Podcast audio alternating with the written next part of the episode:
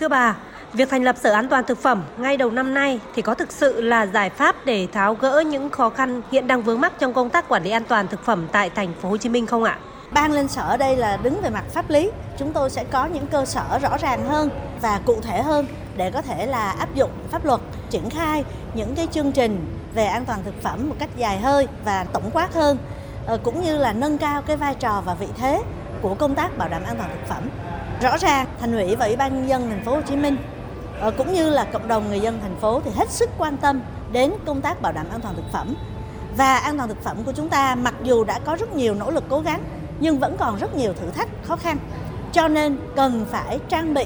à, cho hệ thống quản lý an toàn thực phẩm của nhà nước những cơ sở pháp lý vững vàng hơn. À, và nó cũng bình đẳng như là tất cả các cái sở ngành à, tham mưu về công tác chuyên môn cho ủy ban nhân dân thành phố.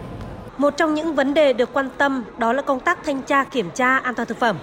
Sở An toàn thực phẩm thành phố Hồ Chí Minh sẽ triển khai công tác này như thế nào với bộ máy nhân sự của mình ạ? À?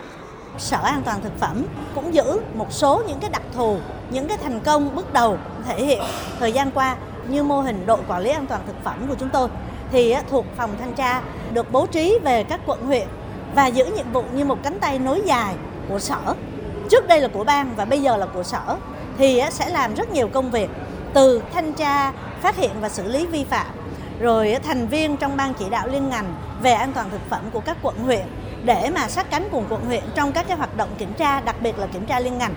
thì các đội an toàn thực phẩm còn phải đi lấy mẫu giám sát, còn phải đi xử lý ngộ độc thực phẩm, còn phải làm công tác tuyên truyền. Cho nên cái việc chúng ta nhập cái lực lượng về an toàn thực phẩm của cả ba sở nông nghiệp, y tế và công thương để thành ban trước đây và bây giờ là sở an toàn thực phẩm thì chúng tôi mới đủ nguồn lực để có thể bố trí thành các đội an toàn thực phẩm về các quận huyện. Và đây cũng là một cái biện pháp phải nói là hết sức là cụ thể để mà có thể là chúng ta tăng cường được cái lực lượng bảo đảm an toàn thực phẩm cho địa phương. À, vì như hiện nay thì với cái khó khăn về biên chế thì là lực lượng chuyên trách về công tác an toàn thực phẩm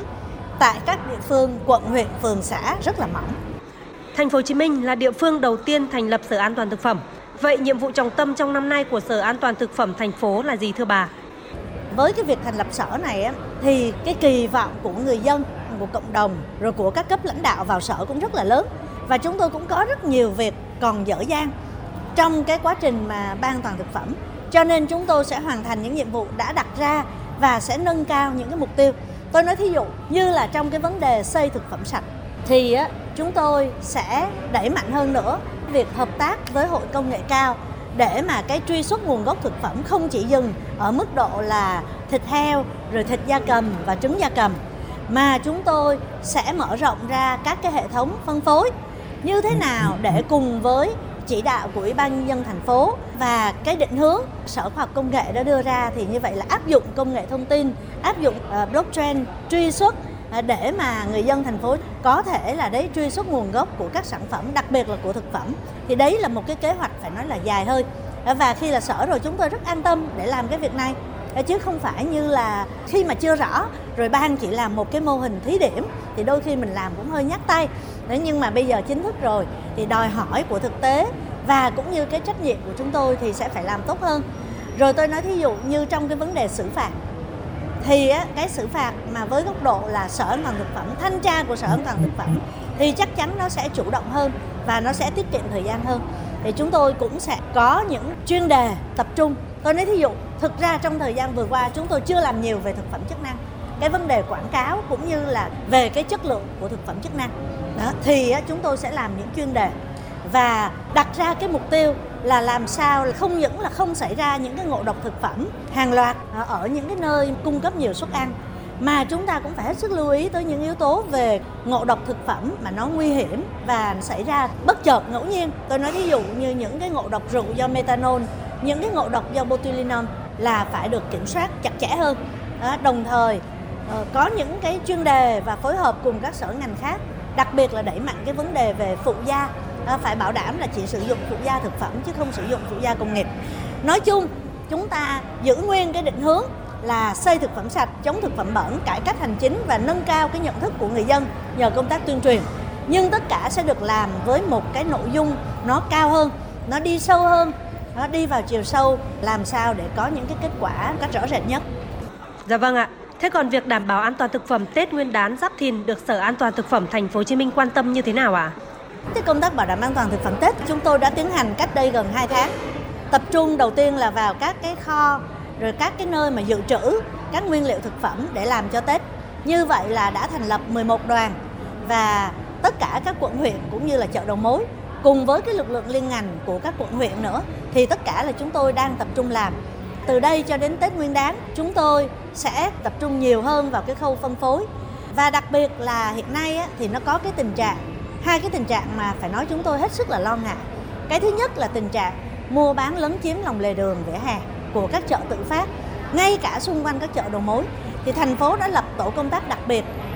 với cái sự tham gia của rất nhiều ban ngành, đặc biệt là công an, quản lý thị trường, các lực lượng địa phương và ban quản lý nhưng bây giờ là sở an toàn thực phẩm, thì chúng tôi sẽ tập trung à, để mà xử lý những cái trường hợp buôn bán trái phép bằng lề đường. Nhưng chúng tôi cũng kêu gọi người dân, kêu gọi cộng đồng chúng ta là hãy ủng hộ những nơi làm thực phẩm sạch, hãy ủng hộ cái hệ thống hợp hợp pháp, chứ không có là đi mua trôi nổi. Và đối với các chợ truyền thống là những nơi mà mua các cái sản phẩm từ các chợ đầu mối. Thì chúng tôi cũng yêu cầu là phải mua từ các sạp